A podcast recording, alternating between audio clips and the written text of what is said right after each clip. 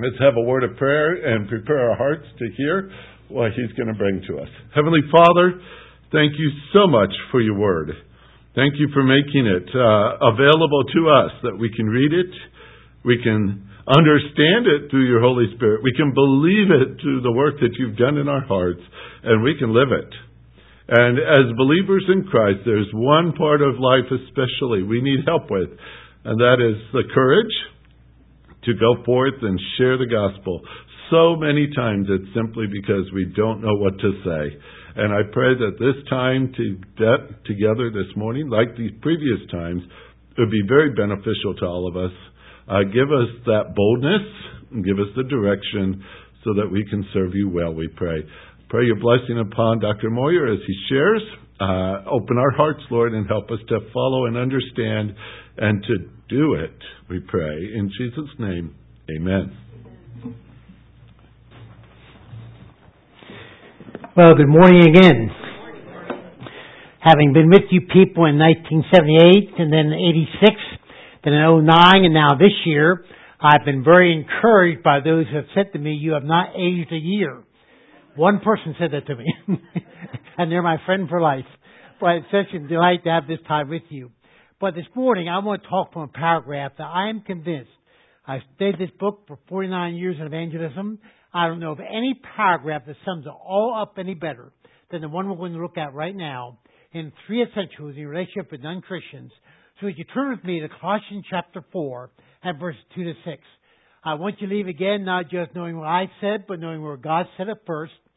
So follow me in your Bible or in that notebook. The passage is there also, also in the screen in front of you so that you know where I'm saying, what I'm saying, and where I'm saying it from. Colossians chapter 4, 2 to 6, as we talk about three essentials in your relationship with non-Christians. Follow me as I begin reading there, verse 2, Colossians 4. Continue earnestly in prayer, being vigilant in it with thanksgiving. Meanwhile, praying also for us, that God will open to us a door for the word, to speak the mystery of Christ, for which I am also in chains. God may make it manifest as ought to speak Walk in wisdom towards those who are outside, redeeming the time. Let your speech always be with grace, seasoned with salt, that you may know how you ought to answer each one. A pastor who one time ministered in a remote area of Kentucky decided to give a series of messages on the subject of evangelism. And as he did, he reminded the people Sunday after Sunday after Sunday after Sunday that evangelism is not done by something, it's done by someone. One man was so touched by messages, he decided by the grace of God, he had to talk to lost person about Christ. But since the area was remote and the people were few and far between, the only ones he could think of were an elderly man and his wife who lived way back in the hills of Kentucky. It's one of those couples that many have spoken about, but none have ever spoken to. But sensing that that man needed Christ as badly as any man did, he stuck a New Testament in his pocket, a sandwich in his saddlebag, and he headed by horseback for the elderly man's cabin. When he got there, he found the man outside cutting his supply of wood for the winter.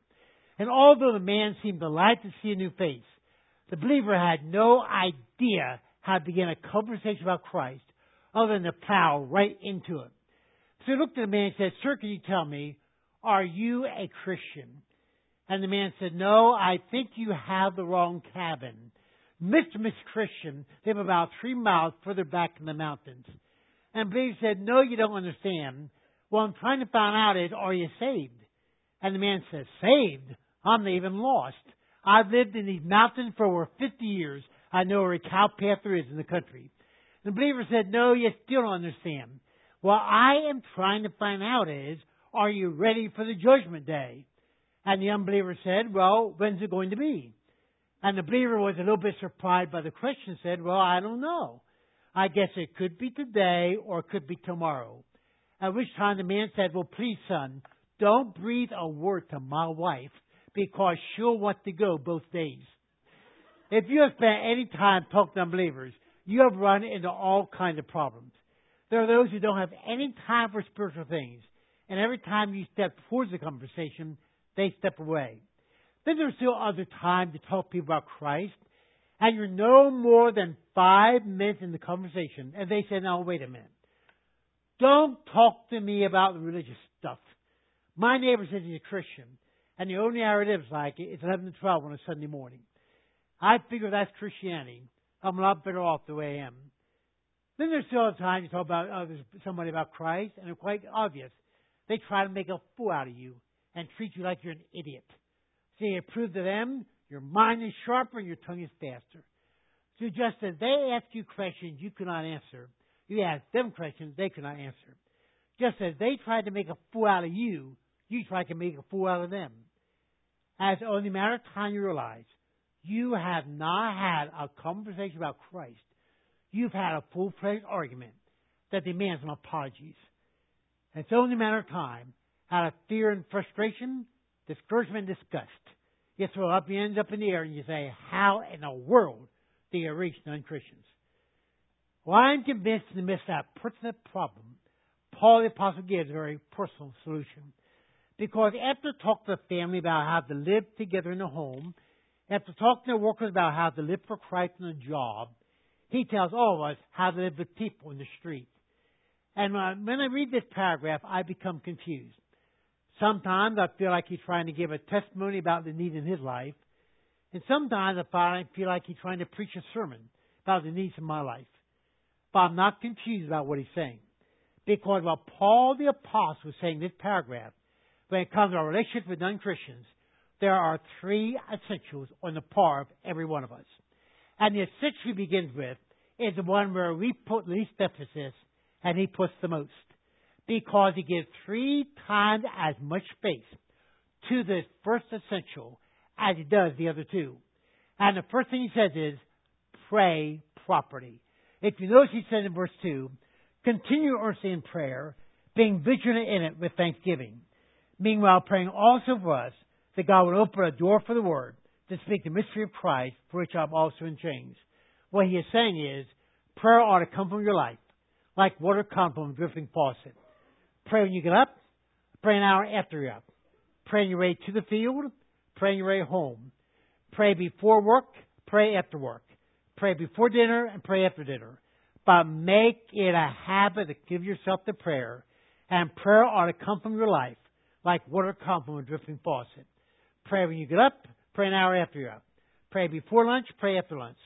But make it a habit to give yourself a prayer, to give yourself to prayer and do it in spirit of thanksgiving.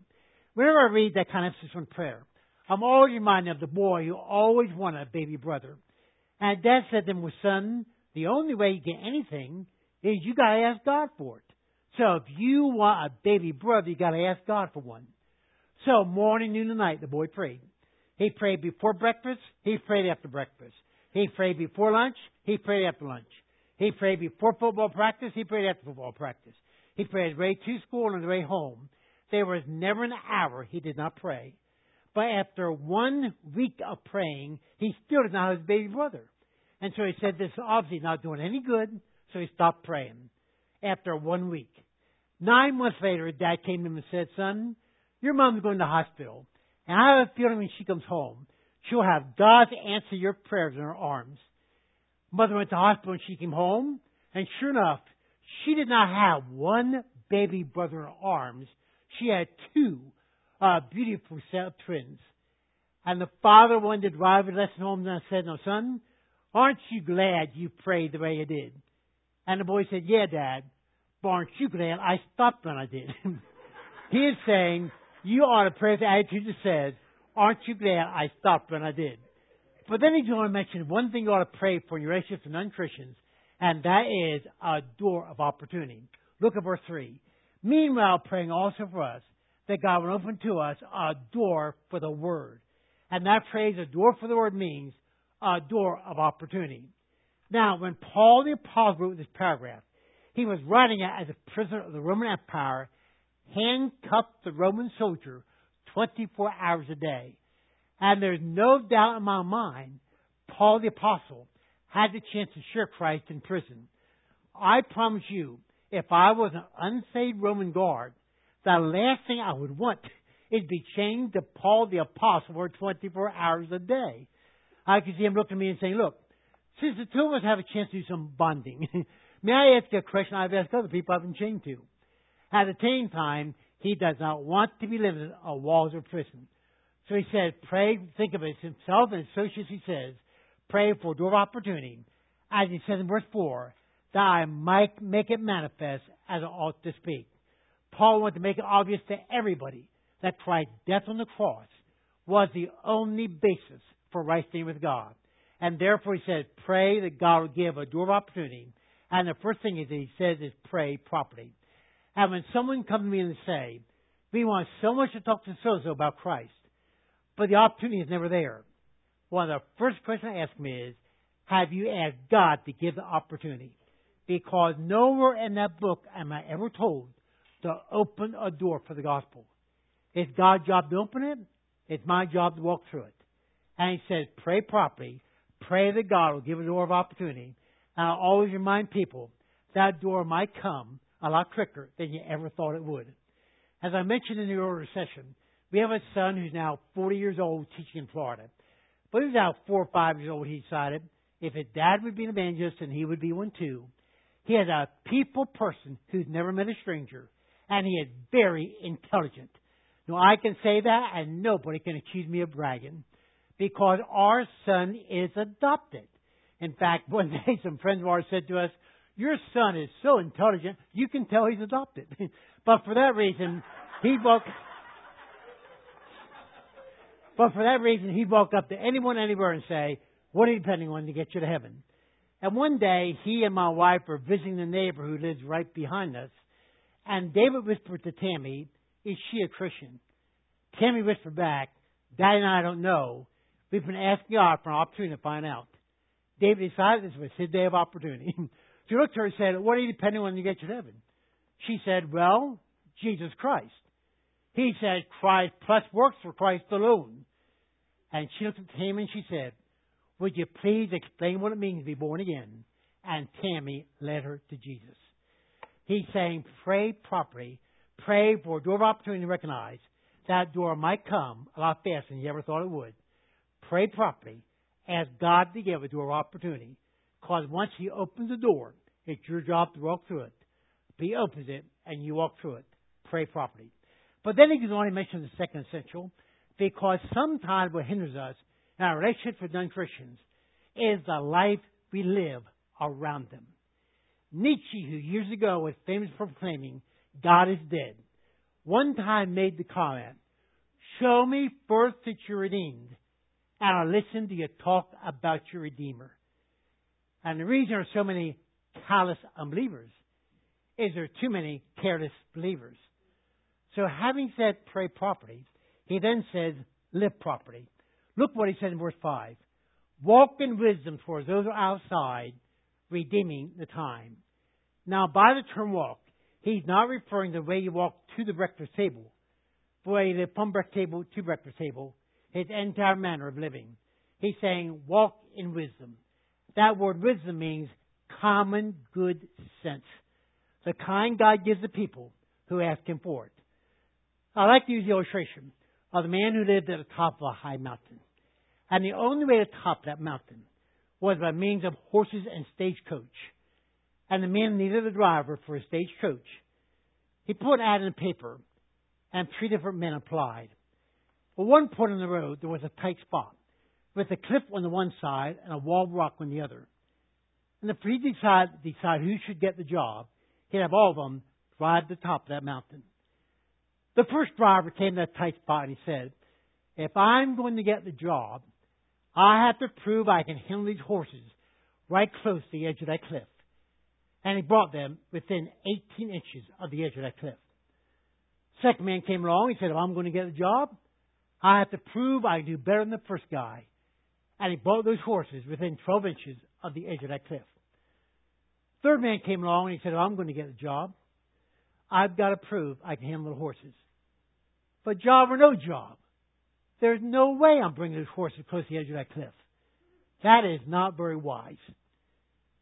And after they all competed, man, during the hiring said to three people, I'm convinced the thing I need most in a stagecoach driver is good common sense. He looked at the third man and he said, You've got the job. He said, walk in common good sense towards those who don't know the Lord. By, then he said, redeeming the time. That word redeeming the time means buying up the opportunity. Look at moments of life as moments of opportunity.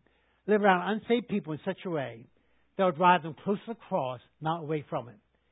That your life ought to always be a help to your message. It ought never be a hindrance. Walk in common good sense for those that don't know the Lord, while being in time, buying up every opportunity to influence them for Christ. That your life ought to always push people forward and not ever push them backward. Walk in common good sense for those that don't know the Lord, buying up every opportunity to influence them for Christ. Napoleon one time made the comment. So the reason he defeated the Austrians is because they never learned the value of five minutes. He said, learn the value of five minutes. Walk in common good sense for those who don't have met, not, not met the Savior, buying up every opportunity to influence them for Christ. One time I was coming back to Mississippi on what was then Republic Airlines. Men next to me worked for Republic Airlines. And I turned the conversation to spiritual things. I said, Has anyone ever taken a Bible and shown you how you can know for sure you're going to heaven? He said, No, they haven't. I said, May I? He said, No. I said, Well, I appreciate your honesty. Had I showed it to you from the Bible, I was showing you, first of all, you know you're a sinner. Bible says all of us have sinned from short of the glory of God. And I went through the entire thing with him for 40 minutes. So afterwards I said, Let me ask you something. Didn't mind me talking about it, but didn't want me to show it to you. Why? He took a big sigh. He said, Years ago, I met a Christian was a hypocrite. So I threw out the whole thing. I said, I want to ask you something. I said, You work for Republic Airlines, right? He said, That's right. I said, This is a Republic flight, right? He said, That's right. I said, Do you know why I took it? He said, No, why? I said, Well, one reason obviously was they fit my schedule and my need. But second reason is they have given me good service. In fact, they have given me such good service. If I met one of your people who did not, I would not throw out the airlines. And I don't think you have any business without Christ. Because you met one guy didn't live the life. He says that's a powerful thought. I promise you, I'll start thinking seriously about Christ. Now, he had no right to throw out Christ because one guy did not live the life. But neither do we have any right to not live around unsaved people in such a way that draws them close to the cross and not away from it. He says, walk in common good sense towards those that don't know the Lord, buying up every opportunity to influence them for Christ. He's saying, live properly. For years there was a man who was very antagonistic to Christ. But then he came to know him. True story. He attributed his conversion to a neighbor who was awfully timid. Neighbor was surprised. He said, I never even spoke to you about Christ the way I should have. And the man said, No, you didn't. But you lived me to death. I could refute their arguments. I could upset their logic. But I could not refute the way you live. He's saying, live properly. Walk in common good sense for those that don't know the Lord, buying up every opportunity to influence them for Christ. He's saying, live properly. But then he's going to mention a third essential, because sometimes what hinders us, our relationship with non Christians, is the way we use our tongue. Socrates one time said to one of his pupils, I've got to teach you two sciences. The one is how to hold your tongue. The other is how to use it. If you're going to be effective among unbelievers, you got to know how to use your tongue. But you also got to know how to hold it. So having said pray properly and live properly, he then says speak properly. And look what he said there in verse 6. Let your speech always be with grace, seasoned with salt, that you may know how you ought to answer each one.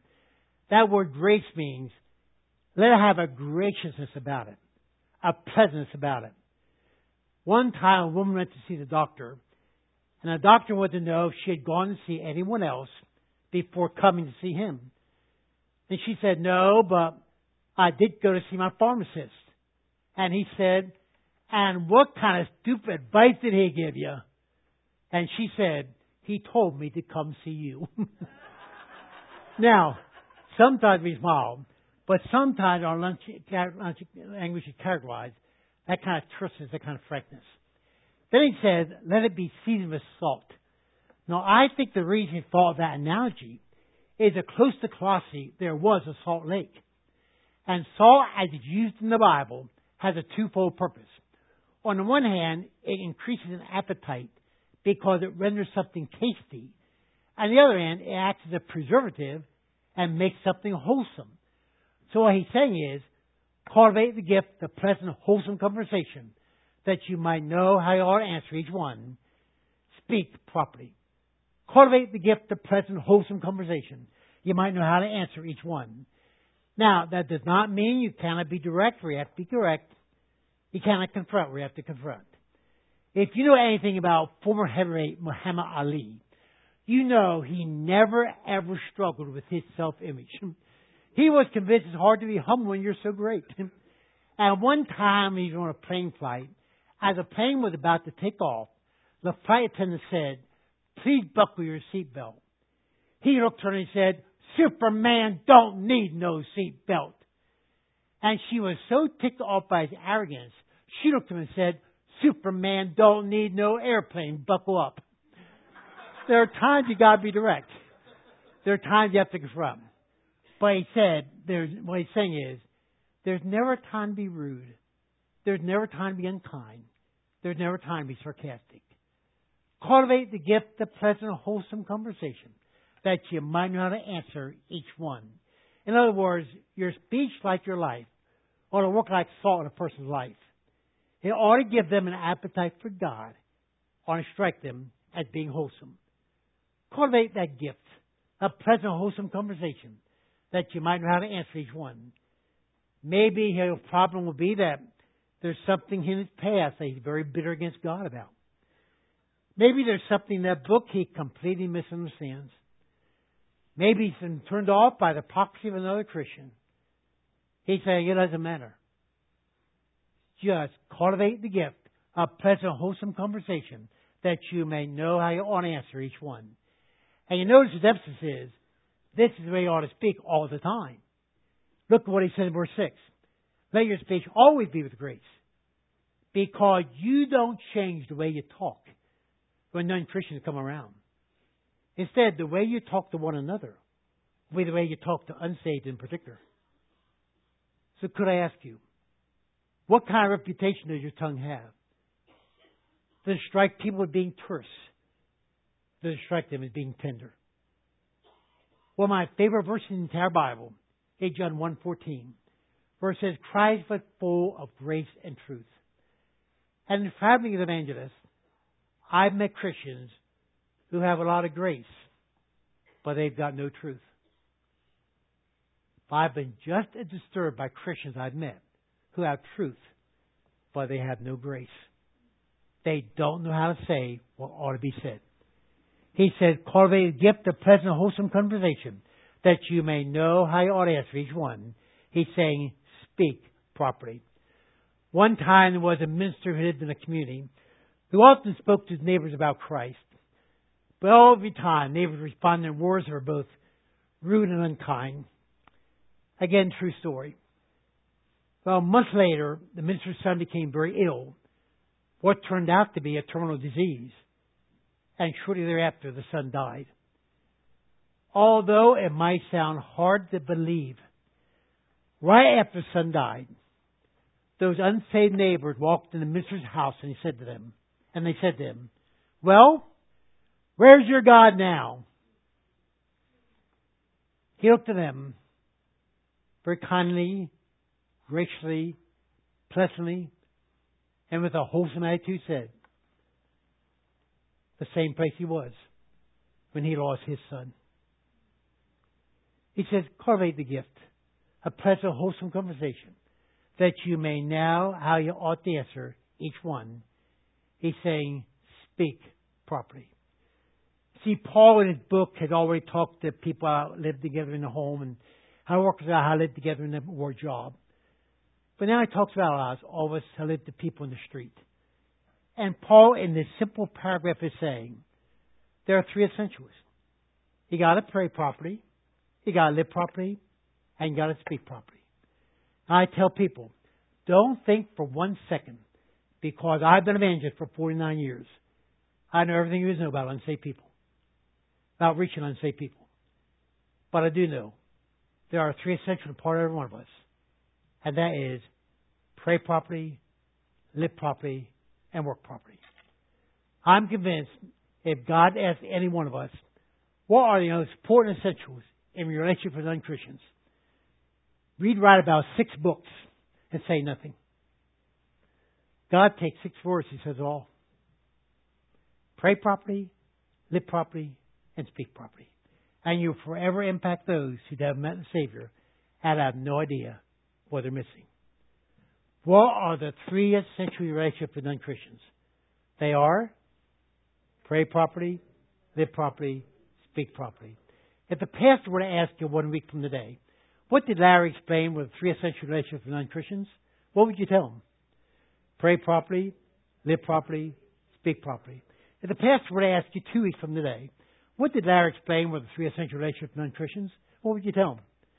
Pray properly, live properly, speak properly. If the pastor were to ask you three weeks from today, what did I explain were the three essential relationships with non Christians? What would you tell him? Pray properly, live properly, speak properly. If the pastor were to ask you four weeks from today, what did I explain were the three essential relationships with non Christians? What would you tell him? Pray properly, live properly, speak properly. If you were to stand before God right now, no. the point is, in relationship with non-Christians, pray properly, live properly, and speak properly.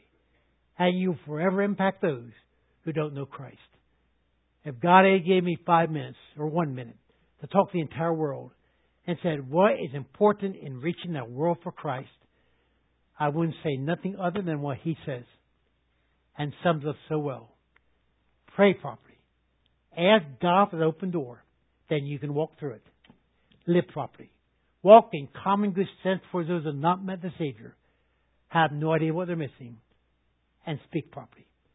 Cultivate the gift of pleasant, wholesome conversation, that you may know how you ought to answer each one. Speak properly. What are the three essential relationships with non-Christians that I hope you never forget? Loudly and clearly, what are they? Pray properly, live properly, speak properly. One time here in the Midwest, there was an evangelist who had a crusade. Many people were coming to Christ. A woman attended with her two teenage sons. Although they were there with her each night, they showed no interest in spiritual things. So one day the woman approached the evangelist and she said, I'd like to know why so many are coming to Christ and my sons have no interest of any kind. He proceeded to ask her a few questions. He said, Have you asked God to give you the opportunity to speak to them? She confessed that not only has she not done that, but she even harbored an attitude. Even God could not save them. He said, Well, have you tried to live and talk in such a way would commend the Savior to him? She confessed not only had she not done that, but she had a very bitter attitude towards them because of things they had done to her. So God gave him the love and the courage to say to her, then could I suggest the reason your sons are unsaved is probably because of you. That comment through her down her heart. Decided to do something about it. She began to pray that God would give her a chance to talk to them. And she began to live and talk in such a way that would make the Savior attracted to them. One morning she came downstairs and they were a bit more somber than usual, and for that reason seemed more open than usual. At them she said, I did not sleep well last night, and I don't think I ever will until I know, as a family, we will be together in heaven because that's what I want more than anything else. That comment to their heart as well. And months later, at two different times, both of them came to the Savior. Now, that's not to say with the unsaved children it's because the parents did not live for Christ. That's not true. But it is to say, in our relationship with non Christians, we need to pray properly, live properly, speak properly. And you make a forever difference in those who have never met the Lord and have no idea who they're missing. So, for the sake of Christ, for the sake of the lost, and for the sake of your own reward when you see Jesus face to face, I beg you, do three things.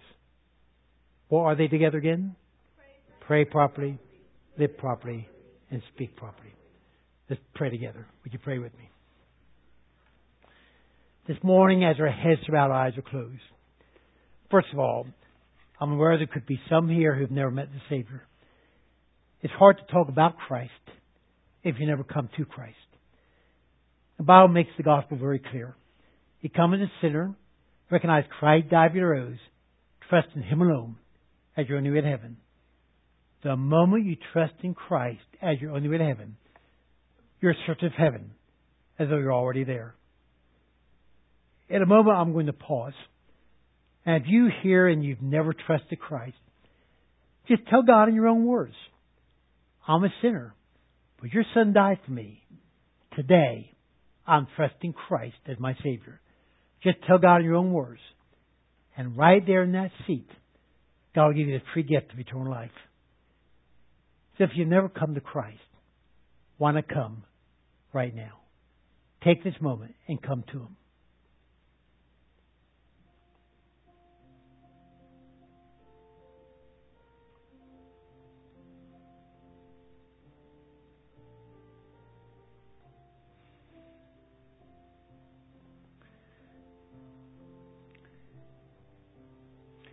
Now, today, if you sincerely trust trusted Christ, having never understood it before, having never come to Him, if you give me your name and address on any sheet of paper you have, I'll send you as my gift and encouragement to you our devotional called 31 Days Living as a New Believer to help you start growing as a Christian.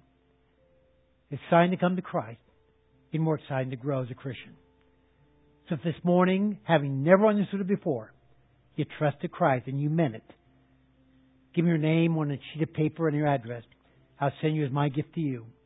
31 days of living as a new believer.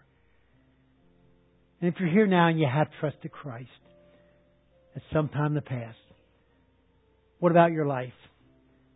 Do you pray for God to give you an open door? Are you living the life you should to make Christ attractive to them? What kind of reputation does your tongue have? Whatever's going to be different after today, don't tell me. Tell God right now. Let that seat, in a sense, become an altar. Right now, you meet with the Lord. As a believer, tell Him what's going to be different. Are you praying properly, living properly, speaking properly?